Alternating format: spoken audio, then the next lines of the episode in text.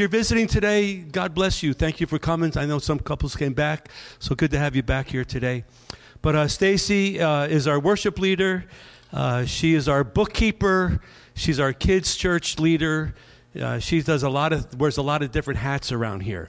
Her husband Dan is on our board. He's in the back right there. Hello, Dan.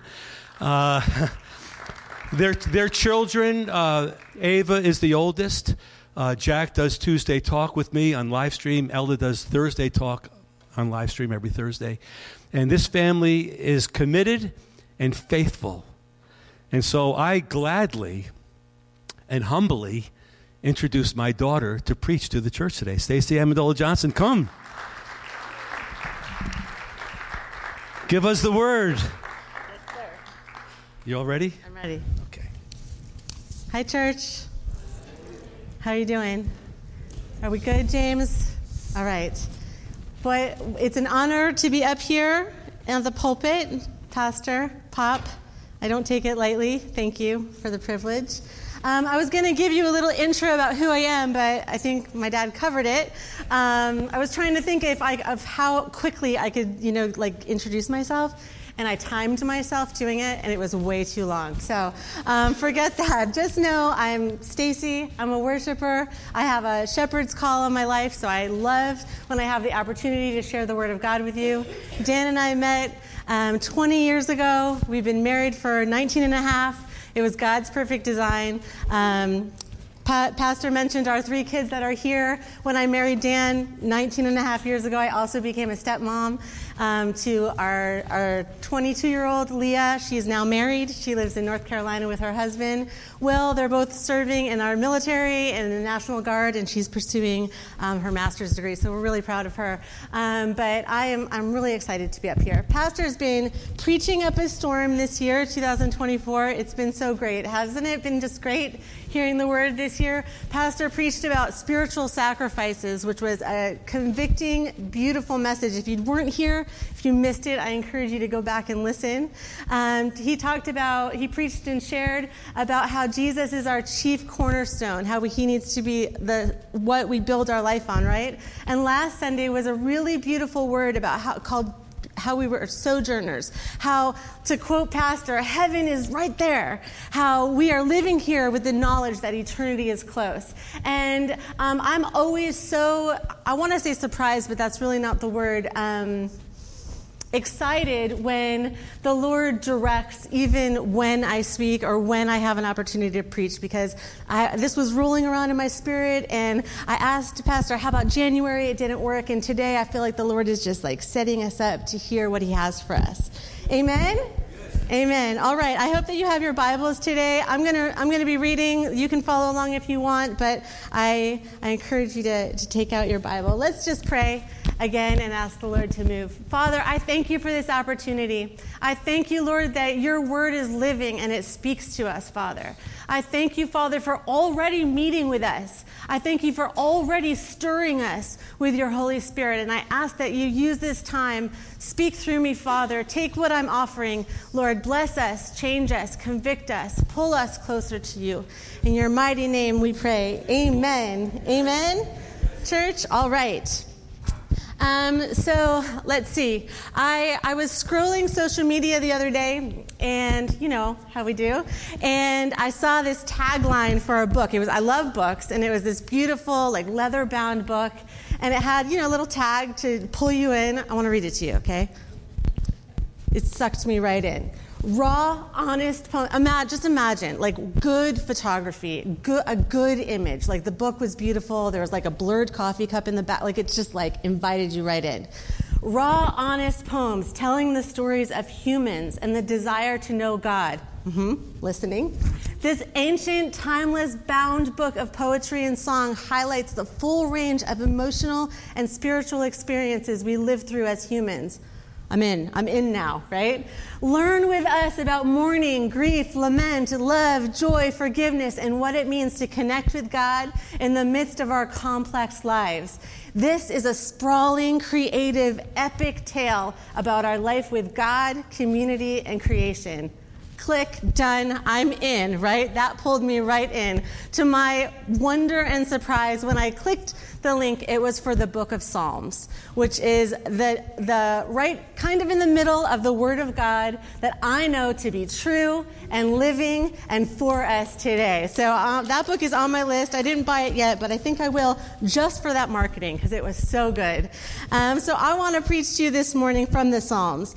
I love the book of Psalms. If you've been here, if you've been around, you know that. It is, it's my personal practice to read through the Psalms just ongoing throughout the year. There's 150, some are short, some are long. Some days, no matter how many times you read them, you just, the Holy Spirit breathes, breathes new revelation. Sometimes you read it because I read it because it's good for me, because I know it's good for me. Some weeks it takes me a whole week to get through one just to really let it sink in. But I, I, challenge you to, to read one every day and let the Lord speak to you. The Psalms are the gospel in its simplest form, right in the Old Testament. I love reading the Psalms because I know that Jesus, when he was on earth, would have known the Psalms and sung the Psalms. And that is exciting to me to read words that I know that, that my Savior, when he was living as a Jewish kid and man, would have known and loved and valued. Um, I know because Jesus quoted the Psalms in the New Testament over and over. Jesus points us to the Psalms, and the Psalms always, always point us back to Christ and to God, our Creator. So, this book of Psalms is a beautiful compilation of poetry, of songs of worship, mostly written by King David. A flawed man after God's heart. I love him. It was written by other worshipers, um, and a few were written by Solomon, who was the King David's son, and also a man after God's heart, a flawed man who loved the Lord so much, who the Lord loved so much that he asked Solomon, What do you want? And Solomon asked for wisdom, and God gave it to him. Um, Jesus spoke through his own words while he was speaking to his disciples, reminded us of the value of the Psalms, of the scripture. Luke 24 tells us that everything must be fulfilled if it's in God's word. John 10 says the scripture, the word of God, can't be broken. It's not to be added to or take anything taken away from it. It is whole the way it is, even the Psalms, right? Um, John 10, uh, let's see, Mark tells us that Jesus says, with his own words, that the Psalms of old were inspired, were breathed by the Holy Spirit, which tells us that they matter to us today. They aren't just creative musings from an artist or a worshiper, but they are valuable and they are living and breathing and for us. All right? Are you hooked now, too? Come on. All right. I'm going to read, I want to preach to you today from Psalm 127. You can turn there if you want. Let's read it together. This psalm is um, a collection of psalms that are attributed to Solomon, King Solomon. Um, it's a little unclear if he wrote the psalm or if it was written for him, but either way, it was, it's a collection of songs called the Song of Ascents.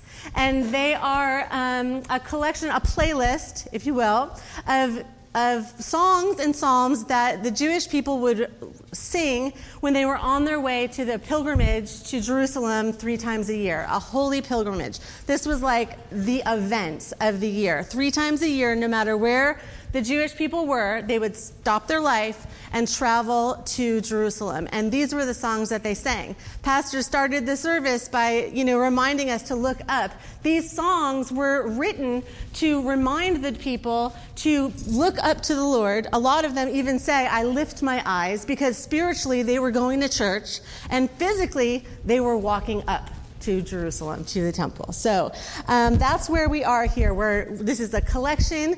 A lot of these psalms of ascents tell us, yes, lift your eyes to the hills, look to the Lord who helps you. And then Solomon gets real practical, and he says this: Unless the Lord builds the house, the builders labor in vain. Unless the Lord watches over the city, the guards stand watch in vain. In vain you rise early and stay up late, toiling for food to eat for he grants sleep to those he loves.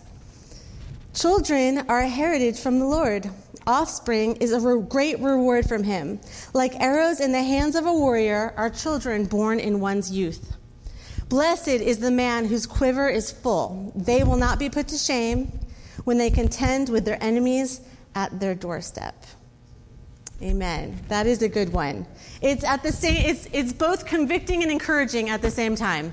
Because it's basically telling us like anything you, you can work as hard as you want, you can do everything in your power, you can hustle all day, but if you don't do it with the Lord, it's useless. And that's a little discouraging in a way. until we remember that, um, why, why would we want to build without the Lord anyway, right? Um, John 15 tells us that apart from the Lord, we have no good thing. Um, John 3 says that, you know, a person doesn't receive anything unless it comes from the Lord. And in the same, in that same vein, Psalm 37 tells us to delight yourself in the Lord and he will give you the desires of our heart. So the Lord isn't saying, you know, don't build a house, don't build your life, don't work hard, don't watch over what you have. He's saying, unless you do it with me, it means Nothing. We are all building something, whether we like it or not, right? We are all living life. We are all um, le- going to leave something behind when we leave, right? Um, whether we want to think about it or not, our, our days on earth are numbered. Our, our life could end today. We could take our last breath on earth today, or Jesus could come back today. Um, he, you know, we know that that is the truth, that we don't know the time or the hour or the minute, but Jesus is coming back. And we will stand face to face with him and we will be waiting to hear, like my little one said, Man, I can't wait to hear the words, well done. And I can't either. I can't wait to hear the words from my Savior, well done. I know you. I can't wait to look Jesus in the face and say, He, he knows me. I know you. Lord, well done. You are welcome in. Because the alternative is Jesus looking at us and saying, I don't know you at all. I don't know you. You heard my voice, but you didn't do what I said, and you don't you can't come in.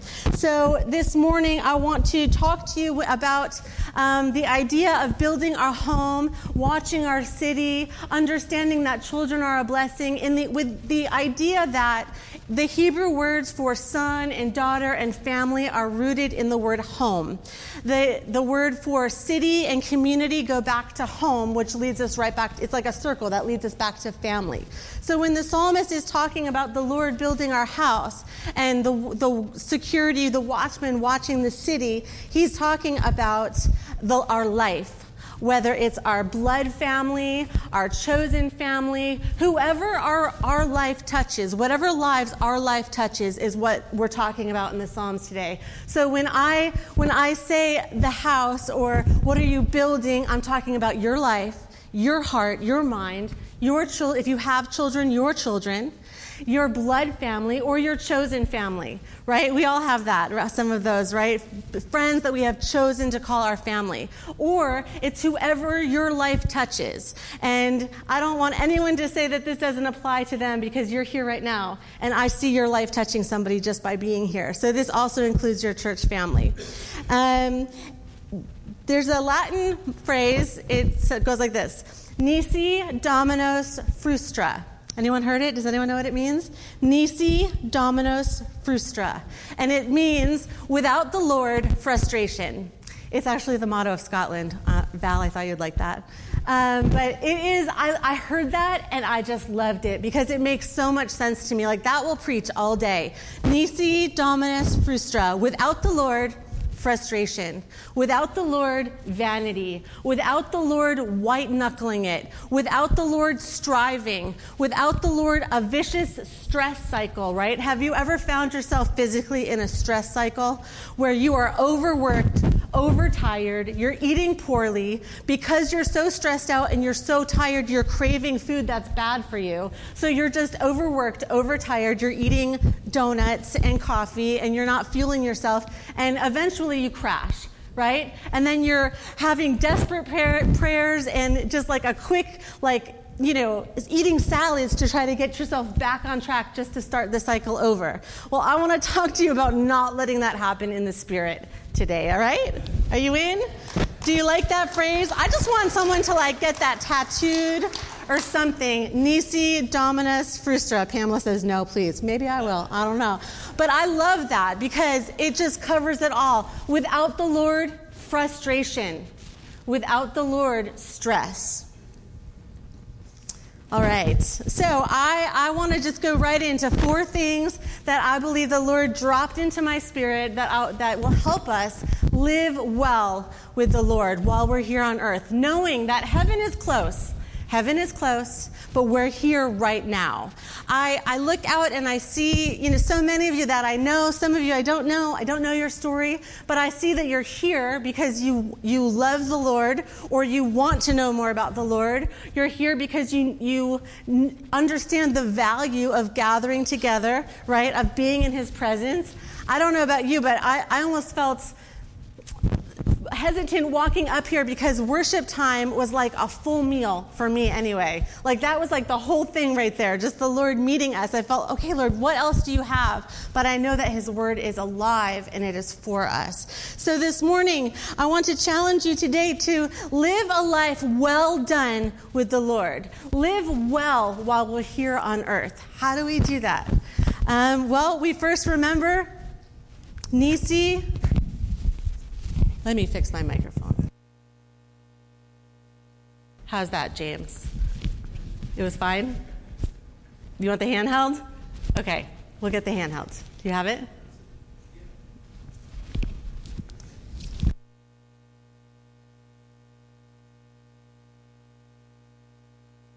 Nisi Dominus Frustra. Everyone remember? I hope you remember it. I hope you go home and write it down to remember. Without the Lord, frustration. How do we live a life well done with the Lord? How do we live well while we're here on earth, knowing that heaven is close? It's right over there, but it's not yet for us. We live a life that is well built. Faithful men and women work hard. Amen? The word tells us over and over, whatever your hand finds to do, do it well. Don't be lazy. Wake up with the sun. And then we get this psalm right in the middle that says, mm, unless, unless the Lord builds it, you build in vain. Unless the Lord watches it, why do you get up early and stay up late? Um, but I would say anyone who hears that, and thinks, "Oh, I'll just let the Lord build my house, and I'll just be do nothing and wait," um, has missed it no, in no way is the psalmist saying, don't work hard, don't work diligently, don't do a good job. God is not honored when we work in self reliance. And God is definitely not honored when we um, walk in negligence with what he's given us. So I'm talking about the balance of, of stewarding well what he's given us with the knowledge that he is sovereign. He's in charge. Without the Lord, frustration. Without the Lord, vanity. 1 Corinthians 15 says, be steadfast, immovable, knowing your labor with you labor is in vain. And Matthew 7:24 tells us a beautiful story about the wise men who built his house on the rock. Should we read it? I'll just go I'll just turn to it. Matthew 24 puts us in a in the New Testament. Um, right, Jesus is talking to his disciples. He's given his people just a really some practical ways to live, practical guidelines on how to behave as a believer. And then he says, "Listen, therefore, if anyone hears these words of mine and does what I said, is like the wise man who builds his house on the rock." When the wind comes and the storm comes and the rain comes and the storms will come, the house will stand because its foundation is good. But if you hear my words and don't do what I say, you are building your house no matter how beautiful, how elaborate, how well done.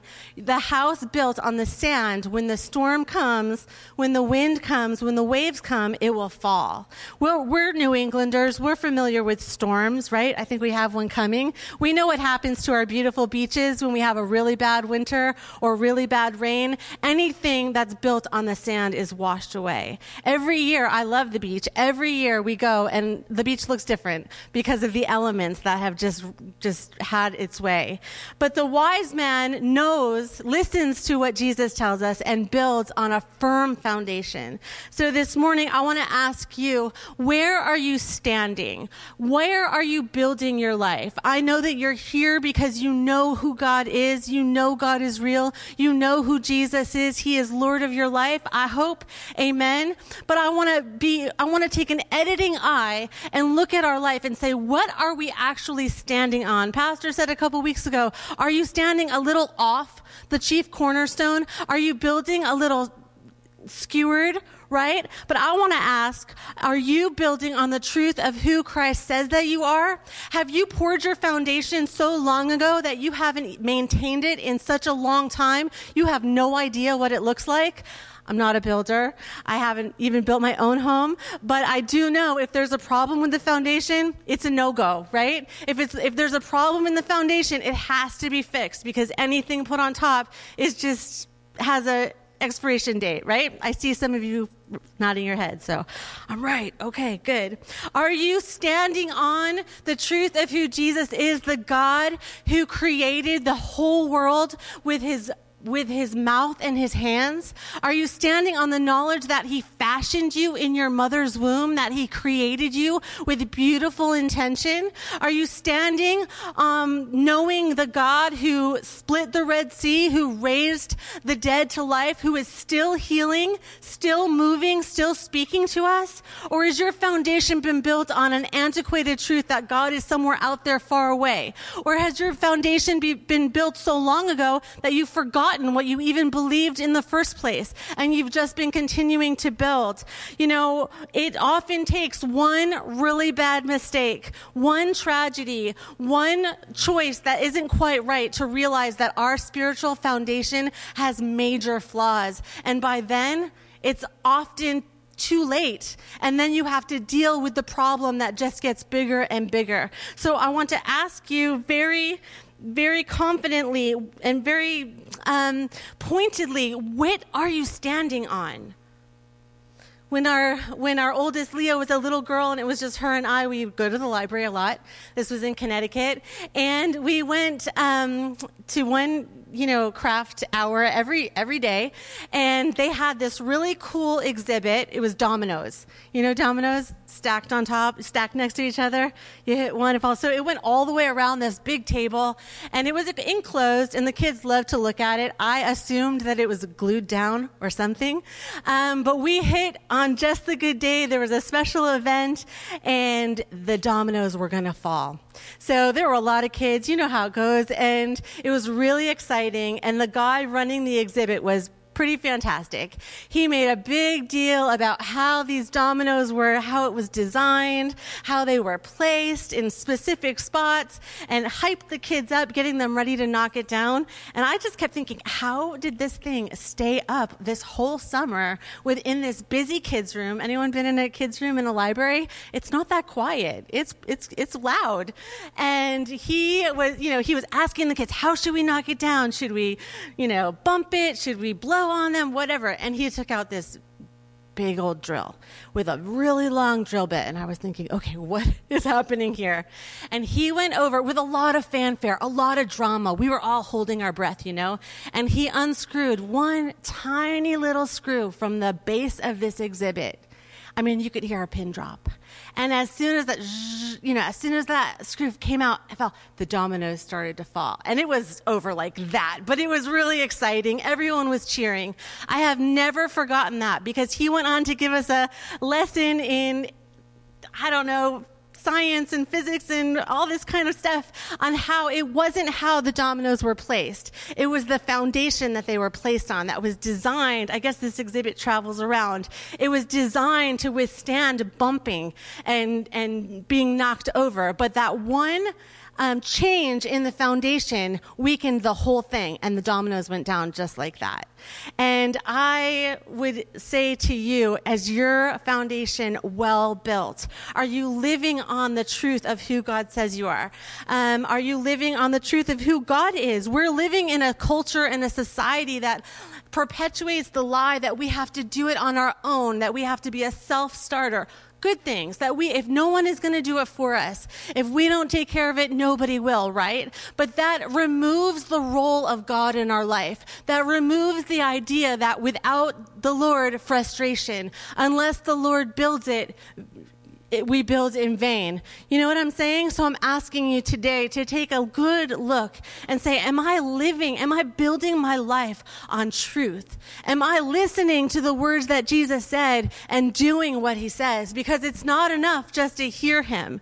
We have to put it into practice. So I think that I was, I was think, trying to ask myself the question, okay, Stacy, live a life well built. I want to live well before the Lord. I've known the Lord my whole life. I'm so grateful that I didn't have to go far away to, to know him and find him and stay with him. I'm grateful for that. But I want to be checking my foundation. I want it to be maintained. I, because listen, I'll preach identity all day. Pastor said last Sunday, remember, does anyone remember what he said in the beginning? The devil is a liar and he lies to you. And I'll tell you what, Monday morning I woke up and I was hit with all kinds of things. Every lie that I thought that I had moved away from just bombarded me. It just like fell on me. I mean, I was struggling in the physical because the weight of it was so heavy. And I haven't experienced that in such a long time. And I was like, Lord, I just was clapping, saying, Amen. I know that the devil's a liar, yet here I am even in the natural, in the physical, struggling against the, what I know to be lies. And I'm, and I, I'm so grateful that I, I know who God is and I know who he says I am. So I was able to, you know, get myself out of that. And you know what? Tuesday morning, I woke up. I want to tell you, I was fine and clear, but I wasn't. I still felt the effects of the lies of the enemy. And I'm so grateful for the tools that I have that I'm able to say, you can't talk to me like that. You can't talk to me like that. Amen. So I want to tell you, how do we live a life well built? We listen to the Lord. We learn what Jesus said, right? The, our, the God's word is so live, it's living and it is so practical for right now today. We do what he says and we remember who God is. Write it down if you forget. God is our he is the great I am. He is our creator, right? He is master of our life. He is our provider, our healer. The Lord is our banner. He is the God who sanctifies us. He is the God who redeems us. He is the God who knows us by name. He is our peace, our righteousness, and our shepherd. The Lord is always present. He is the Lord of heaven's host, which means he, he leads the biggest army ever. He, the, our God walks from victory to victory. He is peace all the time. The Lord is our rock and he is high above all others. He is the God who sees me. Listen, no lie can stand up to knowing who God is. Nothing you say to me, I, I, I challenge you. There's nothing that you can say that I can't come back at you and say, no, my God sees you. You are not alone. You, it's not impossible. With God, all things are possible. God is who he says he is. He he is the everlasting God. He is a God of justice, but He is a God of forgiveness. He is a God who is near all the time, and He says that praise is our weapon. He is our salvation, and He is always, always, always faithful. Amen. So how do we live a life well built? First thing is we take an editing eye. We take a good look at the life we've built and we say, what am I, where are the fault lines? Where are the cracks in my foundation? Where have I, where have I allowed the enemy to lie to me about who God is, about who God says that I am? Listen, you are saved by grace. You are made complete in the righteousness of God. You have been forgiven and you are now a son and a daughter of the King of Kings. You have been chosen, redeemed. You are no longer darkness, but you are light. You are more than a conqueror. You house the Holy Spirit. Okay? Come on, church. You are victorious, not condemned. You are guarded by the God whose name is peace. You are accepted and healed and surrounded by his mercy. You are well planted. You are beautiful any lie from the enemy can be squashed by the word of God. You are whole. You are not damaged. You were created by a God who formed you in his mother's womb, who created you on purpose. You know that? He knows you. He fashioned your mind. He fashioned your body. He saw you in the darkness and brought you to life. You are special to him. 1 Peter 2 9. You are, you are joyful. Romans 15. You are alive in him no matter what it looks like, no matter what it feels like. Ephesians 2. Isaiah 43 says that we are precious. We are citizens of heaven. It tells us in Philippians, and we are wonderfully made. God calls us his beloved. And that is something that we should not forget because every law, every, every fault line, every mistake, everything goes back to our identity about a lie we believe about God or a lie we believe about ourselves. Uh, so I want to tell you, how do we live a life well before the Lord? We live a life well built, knowing who God is and knowing who he says you are. Write it down, church. Write it down, read it every day. Amen. The next, the next way to live a life well before the Lord is to live well guarded. Psalm 127 says, unless the Lord watches over the city. Listen, when the psalmist wrote that, the house was your life, your family. The city was the collection of homes that, that came as your family grew. So when he's saying, unless the Lord watches your city, you watch in vain, he's talking about your life, your people, what's around you. So I hope that you're building on a firm foundation, but while you do, you need to guard what you've built. Those dominoes stood up because of its foundation, but when the foundation was rocked, it fell when we build our life, no matter how good our foundation is, when we start to cut corners or cheap out with what how we're living we are still exposed. We are still no matter what our foundation looks like we are still vulnerable to the elements. You know what i'm saying? Come on. Um, we need to guard our life. I was uh, thinking well my husband reminded me of the Secret Service. Like, that's the kind of guarding I'm talking about. An ever vigilant, like, never stopping, never looking away, constantly searching for a threat. That's the kind of vigilance we need in our life if we want to live well before the Lord. Because it's really easy to say, I checked my foundation, we're good, and forget about the windows that should be protected or the loose whatever. You use your imagination and find it. If we're not guarding our home, it will fall down like a house of cards. The devil is a liar and he wants us to fail. Colossians 3 2 says, Set your mind on things above. Proverbs 4:23 tells us to guard our hearts because everything flows from it. What what folly it is to build on a firm foundation and then cheap out with the life that we're building, you know? And uh, unfortunately, church, the American church as a whole has gotten so passive in this culture that we're living. We have taken a step back and allowed things that should never ever be allowed in the Christian's life. We have just we have just made um, dropped our guard. You know, in this the psalmist is writing because he knew if the guards weren't there, his the, his life, his livelihood would be threatened. But we look away. We look the other way. We make allowance. We shrug. We say it's not that bad. Romans 12, 2 says, do not conform to the world, but be transformed by the renewing of your mind. Hebrews 10, 10 says that we are made holy. So be holy.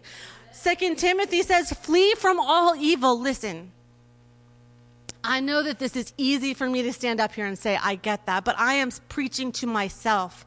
I am speaking to myself because I want to live a life well built. I want to fiercely guard the presence of God in my life. I don't want to allow any threat to enter my physical home, my children, or my spiritual home, my children's spiritual home, right? I want to fiercely guard that. This is important because Galatians 5, Galatians 5 says, to kill the flesh, but so often we just say, oh, the Lord knows my heart. It's not that bad. I, I know who God is, but we allow ourselves to be influenced by our culture that is anti-God. Why?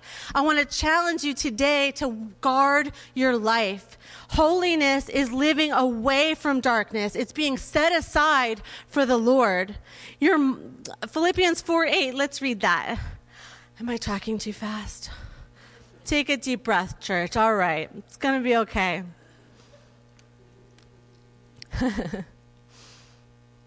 I hope you're laughing with me, not at me. All right. uh, Philippians, Philippians 4 8. If you don't know this scripture by heart, I hope that you memorize it because this is what it's uh, what it's all about. Are you living well guarded? Finally, brothers and sisters, think on these things. Whatever is true, whatever's noble, whatever's right, whatever's pure, whatever's lovely, whatever, whatever is admirable, whatever's excellent or praiseworthy, think about such things. Whatever you have learned or, pra- or heard from me, put it into practice. The God of peace will be with you as you still your mind and run every thought through this filter. This is like the best filter you put on and you never want to change. Everything you hear, is it true? Is it lovely? Does it point me to the Lord? Is it right? Not kind of right, not kind of true, not kind of lovely. Is it right? Is it true? God's word doesn't, there is no lack. It can't be broken. So that is what we should base everything through. Let's see. God's word is our standard. Guard your heart. Guard your mind. Guard your spirit. Guard what you see. Listen, we, when we, something happens when we come to Christ, right? All of a sudden we're seeing things through different eyes and we're like, oh, I can't listen to that anymore. I can't watch that movie anymore. It's easy to see suddenly these things don't belong. But when we've been with Christ for a while, something happens and we get complacent and passive and we think, well, this is not like real pornography. It's just a little bit of pornography. This music is just nostalgic. It's not bad. This isn't really glorifying, you know, um, an affair. It's just, it's true love. It's just one drink. It's just two drinks. It's just social drinking. It's okay. I'm in control. It's fine. And before we know it, we have allowed everything in our culture to influence us in such a way that we forget to guard our mind, our heart, our spirit against anything else. And listen, when that happens, it only takes one thing too far. And guess what? No matter what our foundation is, it's like a house of cards. And what do we do? We look around and say, man, I did it to myself because I stopped guarding what I did with my life. And it happens slow. It happens little by little. And before you know it, Listen, I'm, I'm, I'm, I'm speaking from experience. I, you know, I'm a worshiper. I love music. But I have had to come to a place in my life. Look, music, entertainment, television, our lifestyles, politics, philosophy, all these things, right?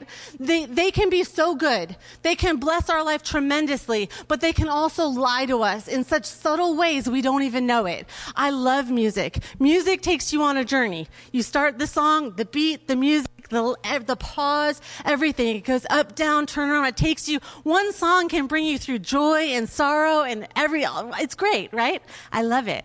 I love to be moved by music. But I have learned in my own life, when I hear a song I like, I get it, it sticks in, and I keep singing it.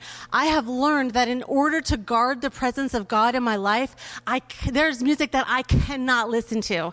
And let me tell you, as a 90s kid, it's hard because 90s music is everywhere now. I'm at that age. It's on jingles, it's on commercials, it's in the grocery store.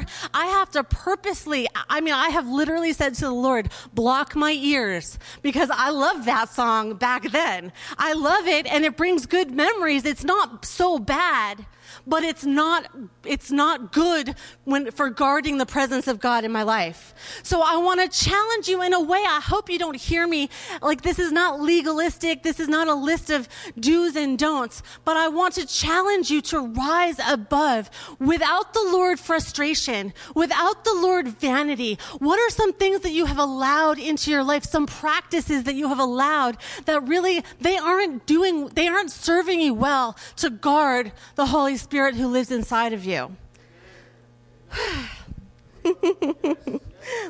guard your house, guard your life. Listen, if you have kids, if you have kids at home, um, as my two girls are up here, Ava, I'm going to talk about you for a second. It's hard to say no to our kids, right? Especially when we've already like allowed it.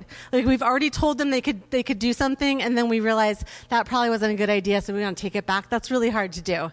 Not too long ago, um, my kids wanted to watch something, and they asked me. I had let them watch it before, and I had a check in my spirit, and I was like, I didn't answer right away, and I, I think they kept asking, and I was like, oh, okay. And I was thinking, I couldn't formulate a no, so I just, okay. And then my Ava, who is fierce and brave, she has a unique eye for justice. She came over to me and she said, Mommy, you can say no. I know you want to.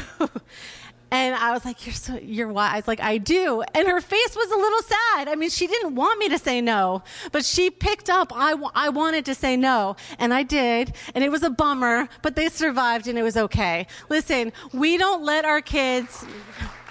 We don't let our kids drink poison. Mamas, you know it. We don't let our kids run in the middle of the street.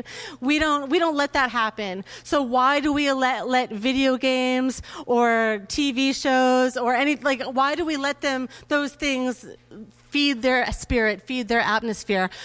Families, if you have little ones at home, guard the atmosphere in your home. It's your job and and it's hard to say no. And I, I'm I'm saying this with the understanding that some situations, you know, you want to follow the leading of the Lord, but I would I would lean towards the side of even if they're mad, even if they hate you for a moment, honoring God is worth it. Honoring God is better.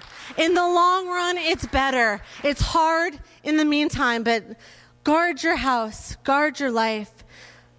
Consider the source of what you're listening to. Man, even, even good things, even sermons, even, even scriptures. I, I actually shared a reel on social media. It was, the, I thought the word of God. It was beautifully done. And I checked, I listened to it again later and I realized, man, that's not even the scripture. And if I didn't happen to listen to it again and kind of catch it, it seemed like the word of God. It was, it was almost the word, but whoever had put it together, it wasn't. And so consider the source of what you're listening to, what you're allowing feed you. Um, recognize your own weaknesses.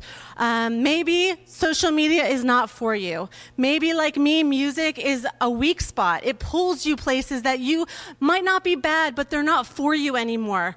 You know, and and again, stepping on toes, if there's music that you can't quit, if there's a TV show that you just can't stop watching, if there's a, a, lifestyle choice or a behavior that you're just holding on to and you're making allowances for your spirit, like it's not that bad, it's not life controlling, whatever we do to lie to ourselves, I would ask you, what is carnal that you are feeding?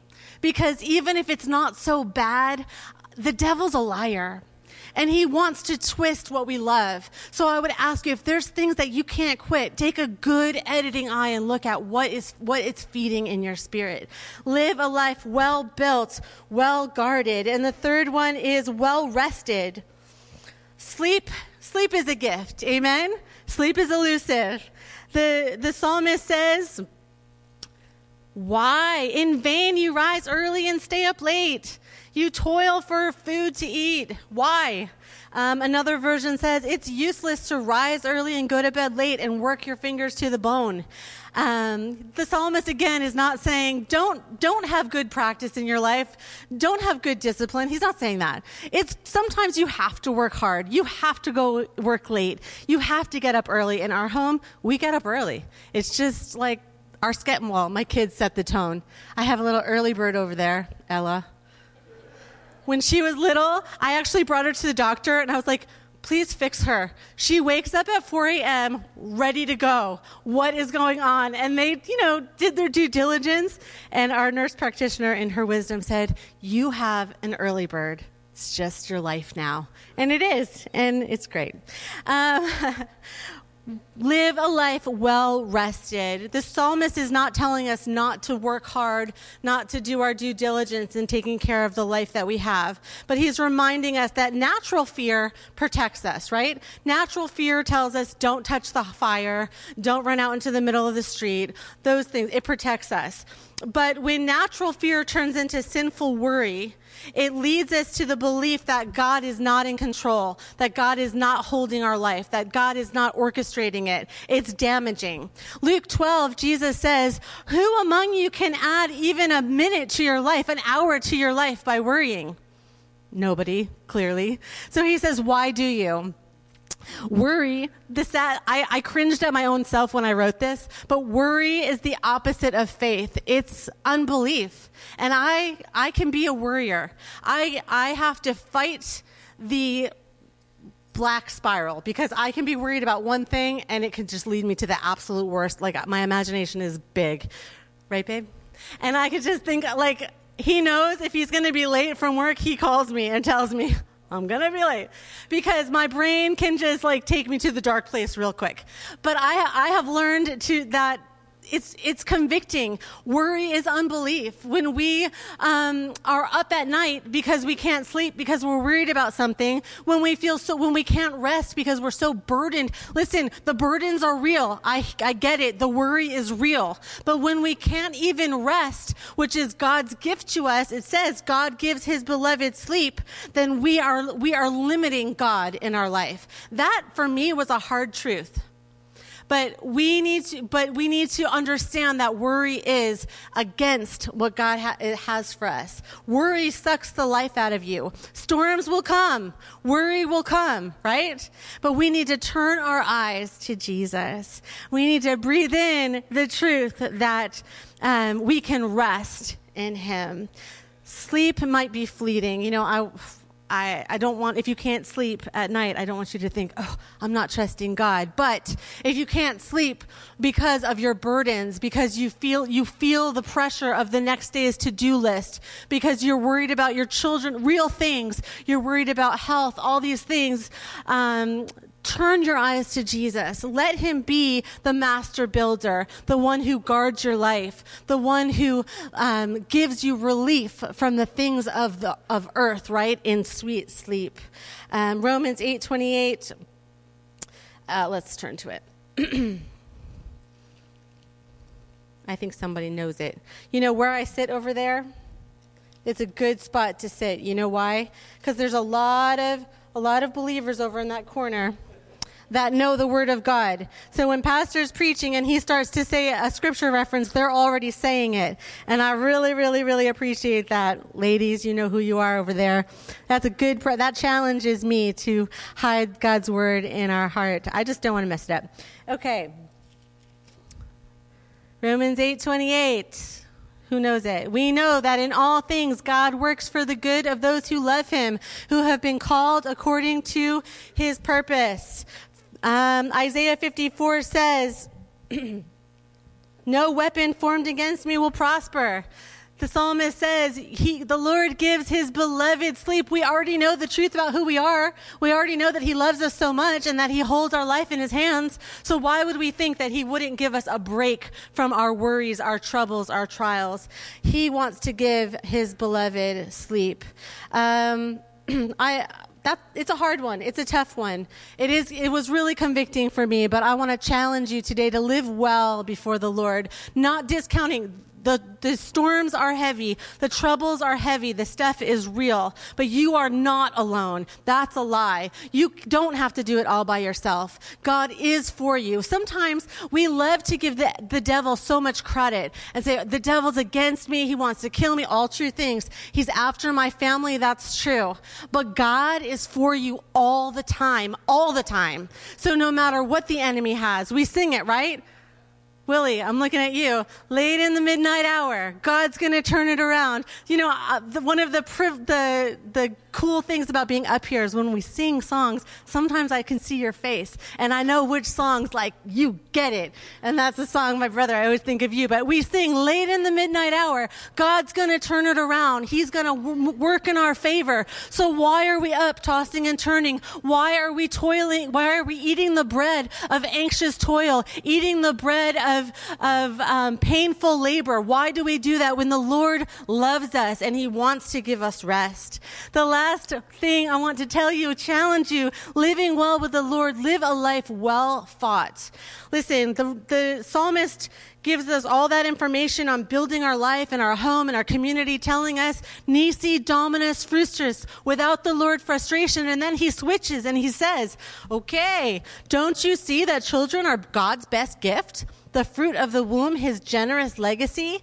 Like a warrior's fistful of arrows are the children of uh, one's youth. Oh, how blessed are you parents with your quivers full of children. Your enemies don't stand a chance against you. You'll sweep them right off your doorstep. 1 Timothy 6 11 says, But you, men and women after God's heart, flee sin, build your life on a good foundation, pursue righteousness. What you build, don't cheap out, don't cut corners, don't make allowances for the world.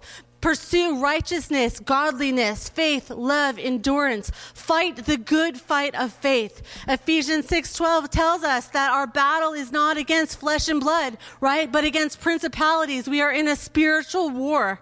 Romans 8:3 says if God is for us, who's against us?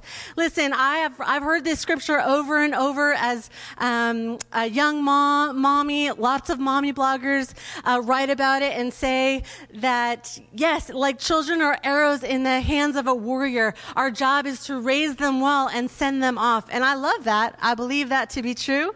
Um, but I read some historical commentary and I got a little different slant on it that just like kind of hit me as a mommy who's kind of in the middle now. My kids are you know, my youngest is going to be 13 this year, um, is changing.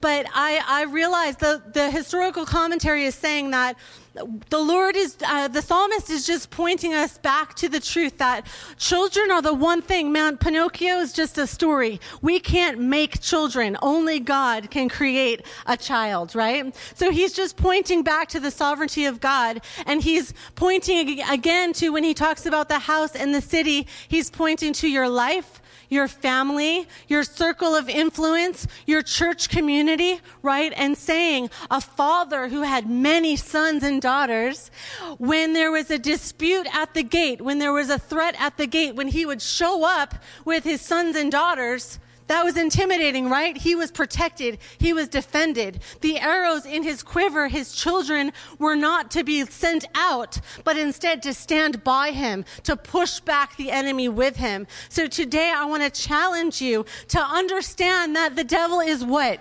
A liar and he wants to break down family. He wants to break down community. He wants to tear churches apart. But I would say to you today, man, the devil wants men to be little babies, right? He wants to keep them tied to their mommy. He wants women to want to be men. He wants children to be unwanted, used as a commodity. Okay? That's the devil's plan, which is in direct opposition to what God has for family, for men and women, for children fashioned in the womb, life at conception. Amen. The devil wants to tear it down and keep you weak, keep you powerless. But I would say to you, live a life well fought. Stand together. Uh, let's bring it right here in your family, in your community, in your circle of influence, and right here in your church. Let's stand together and push back at the enemy at our gate because we are better together. Amen. Amen. I would say to you, let's no longer be passive, accepting of all things, but instead stand on the word of God that is true, that is painfully true, that tells us what is right and what isn't. To Romans 12 says we overcome evil with good. Psalm 144 4 says the Lord trains our hands for war. 2 Corinthians 10 says use his weapons. They have power. So women, mothers, grandmothers, empty nesters, single women, where, wherever you are in life, I would challenge you today to stand knowing who you are in Christ. You are a queen in his court and you should walk like one. You should stand like one wearing your armor that is not cumbersome, that is not too big, that doesn't belong to a man, but was fashioned just for you. It's like futuristic tactical gear that moves in any situation, whether you are mothering children, whether you're watching them grow up from afar, whether you have grandchildren or neighbor kids or our kids downstairs. Be the queen in, the king's court. Wear your shield and your sword. Stand in strength and submission to the godly men in your life, whether it's your husband or your brothers in Christ. I, I would encourage you to walk in strength and femininity, who God fashioned you to be. Hallelujah. And know that you were fa- you were created women listen you were created to be helper yes but also ally to your spouse and to your brothers in Christ. So stand in that shield and sword. Amen? And fellas I don't want to forget you. Let's push back. Man uh, let's push back against the lie of the enemy that says that men today are weak that they are lovers of self that they are overindulgent that they're that they're tired tired and lazy, right? Fellas, will you stand and recognize that you are an image bearer of our warrior God? You were fashioned an image bearer of the King of Kings. Listen, I'll preach identity all day. Men, will you begin to put aside the things that you have not been, that you have been allowing into your life? Let your children see a man who speaks with purpose, humble yet confident. Let the children of the church see you worshiping. Listen, I don't want my kids to grow up thinking that one, two, three, four men worship God. I want them to see a company of men who are strong worshipers of the Lord. So I would say today to you, listen, how do we live well in this in between, knowing that heaven is right over there? How do we live well knowing who Jesus is, but being bombarded with lies? Check your foundation. Guard your heart and your mind. Listen, listen, delete it. If it's, if it's affecting you, shut it off. Delete it. Change the voices. Guard what God has given you. Guard the presence of God in your home. If it's your kids, just say no. They're not going to hate you forever. I know.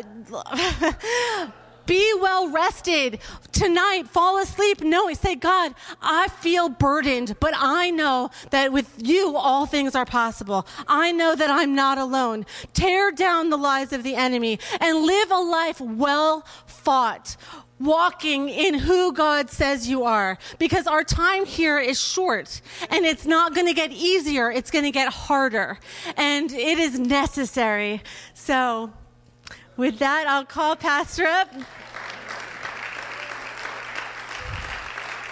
And I and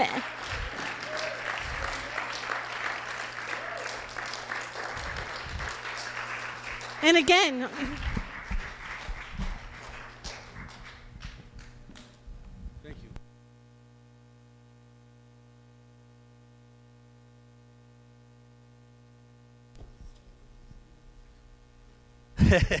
Thank you, sister.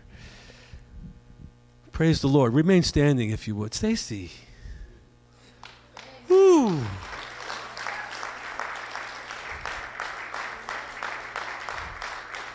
You just crossed a threshold, you know. You just crossed over something. You spoke truth. You spoke truth. I kept, I was sitting there think, thinking, I'm hearing Rocky music in the background here.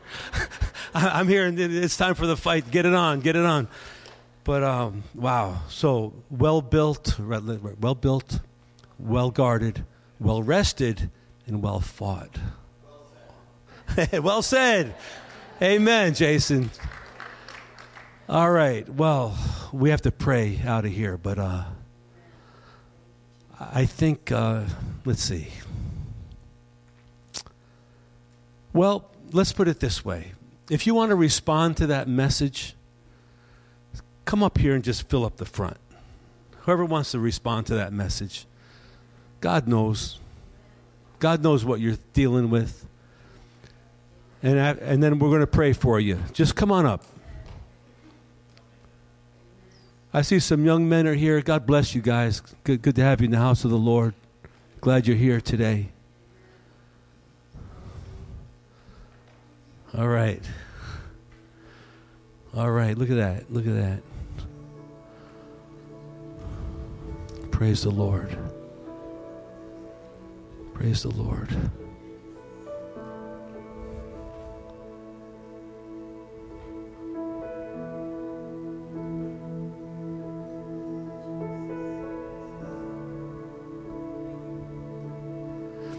I always wanted church to be a place where lives change.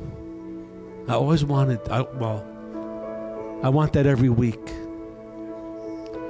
You know, we call this our altar where people come up. But that, that's all symbolic of Old Testament altar. The altar is where they put sacrifices. The animals died on the altar. The blood was sprinkled on the altar. So when we come to the altar, we're saying to the Lord, I give up. I, I, I give you my life. I give you my stuff. Because I can't deal with my stuff anymore. I just give it all to you. So, everybody, you know, God knows why you're here. God knows how, why you came to church today. Those online, God knows why you're paying attention and why you're engaging right now. It's good. God saw you when you woke up this morning. He saw you when you were getting ready for church. What you had for breakfast, if you had any. the Lord knows your life, He knows what you needed. And I believe with all my heart, God just gave you what you need, gave all of us, gave me what I needed today. I needed to hear this today. This was a good word. This is a good word. This is like. Um, God is doing something in our church. Do you realize that? All of you? God is doing what, we call a new thing. It's not a new thing, but it's a new thing for us. He's t- taken us to a higher place. I like what you said about the men. Satan would love for the men of the church to be down, but the Lord wants to elevate the men. I told the men on the Zoom on Thursday so as the men go, so goes the church. And we had a little little thing going on, on, on the Zoom meeting. It was very powerful, and a lot of the men responded to that. So, if you need salvation, God knows. If you need a recommitment, God knows. If you just need God's grace, God knows that too. If you need to be encouraged, God knows that. Whatever you're dealing with, God knows the struggle that you're in. Family, money, kids, whatever, whatever's going on, relationships. So I'm going to pray, and uh, then we'll be free to do whatever you want to do. Father, Lord God, thank you for your word. Lord, it's so good to sit under the preaching of your word. We're blessed. We are blessed to have the freedom to proclaim and to respond to the word of God. Lord, for anyone that's here this morning that needs salvation, we invite you into our lives to be our Savior today. We, anyone that needs forgiveness, Father, we, we repent and we ask you, to forgive us of our sins, Lord, right now. Please, we lay it down at the altar. Lord, for anyone that's uh, discouraged with life, with where they are, what, what position they hold in life, Father, we give you our life today. We give you our past, our present, our future. We invite your Holy Spirit to lead us and guide us and to direct our steps, Lord. That you would pick us up, dust us off, and send us out as your ambassadors in these last days. Lord, we pray according to Psalm 127 that you will build our lives, you will build our homes, you will build our, our families, you will build our existence and we know we've got our homework to take care of things as a, as a, as a builder of our lives. But we look to you, Lord, as the master builder, the architect of our lives, who knows the beginning from the end. We pray, Lord, that the days you give us on earth will be well lived and surrender to your lordship. Lord, when it's all said and done, may people remember us as a man or a woman of faith that always trusted God and so we thank you, Lord, for this opportunity. We invite you in to be our Savior. We invite you in to be our leader. We invite your Holy Spirit to be our guide and our comfort. Lord, for any broken hearts today, any broken lives, we're glad to be here in your presence. We need to, you to rebuild us, comfort us, redirect us, oh God. Heal the hurts in our lives and let us learn and be better from the hurts in our lives that we could be, uh, we could be a voice to someone that needs to hear that God is able. So we thank you, Lord. We thank you, Lord. Thank you for Stacy, Lord. Thank you for Dan. Thank you for Dan's love and support for the family, Lord. Bless him. Bless his work here at the church, which he does uh, so many things above and beyond the call of duty. Thank you, Lord, for him. Bless their family, oh God. Raise them up, Lord. Raise them up. Thank you for their ministry among us. In the name of Jesus.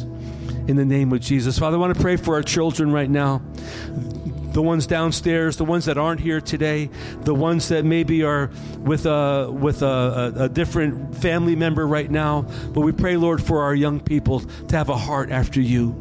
Thank you for the young men in the sanctuary this morning, Lord. Bless them. Let them be encouraged that you love them, you see them, you embrace them, you like them, and you're with them. And let us let them always feel welcome in our fellowship. Father, thank you that you're doing a new work at New Life right now. Thank you, Lord. You're doing it. You're stirring the pot, Lord. I know it. I've, I've been feeling it for a couple of weeks. You're stirring the pot. You're stirring us up. Lord, help us to get rid of the old, to welcome in the new. Help us, Lord, to lay down our lives every single day and to live for you every single day. Lord, raise us up uh, above and beyond what we could think we would ever do for you. Raise us up to be good stewards of our faith. And uh, we thank you for that, Lord. So, Father, Uh, as we leave this service today, let us not leave you. Let us just leave here excited and, and, and willing and able to live our lives out there under the anointing of your Holy Spirit. Lord, we pray for a fresh baptism in your spirit today.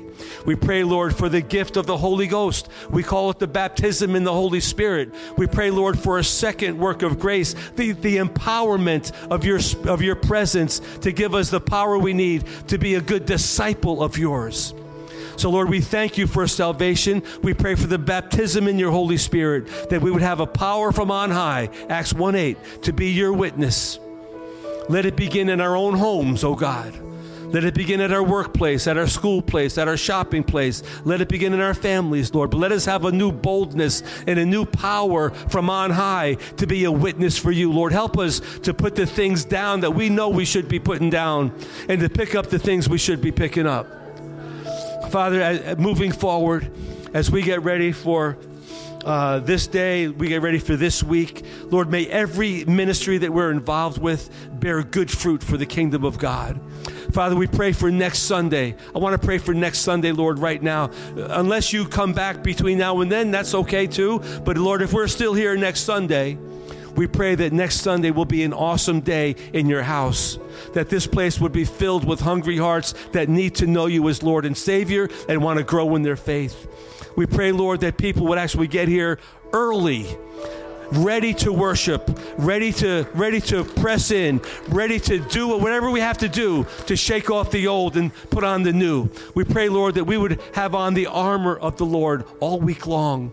That we would not be beaten up and, and not be uh, swayed by the enemy. That we would be protected from the wiles of Satan that want to tear us down. So, Lord, thank you for today.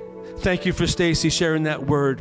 We pray your blessing over this fellowship, over those here at the altar, those online as well. Let us leave here, Lord, today feeling encouraged encouraged and blessed that we're sitting under the Word of God. May your Word be our guide, Lord. So we thank you, we praise you, we give you all the glory, all the honor. And this we pray in the mighty name of Jesus. Amen and amen and amen and amen. All right, listen, turn around and say hi to somebody, embrace somebody real quick. Just let somebody know that you, you see them today. And you're welcome to fellowship as long as you need to. God bless you.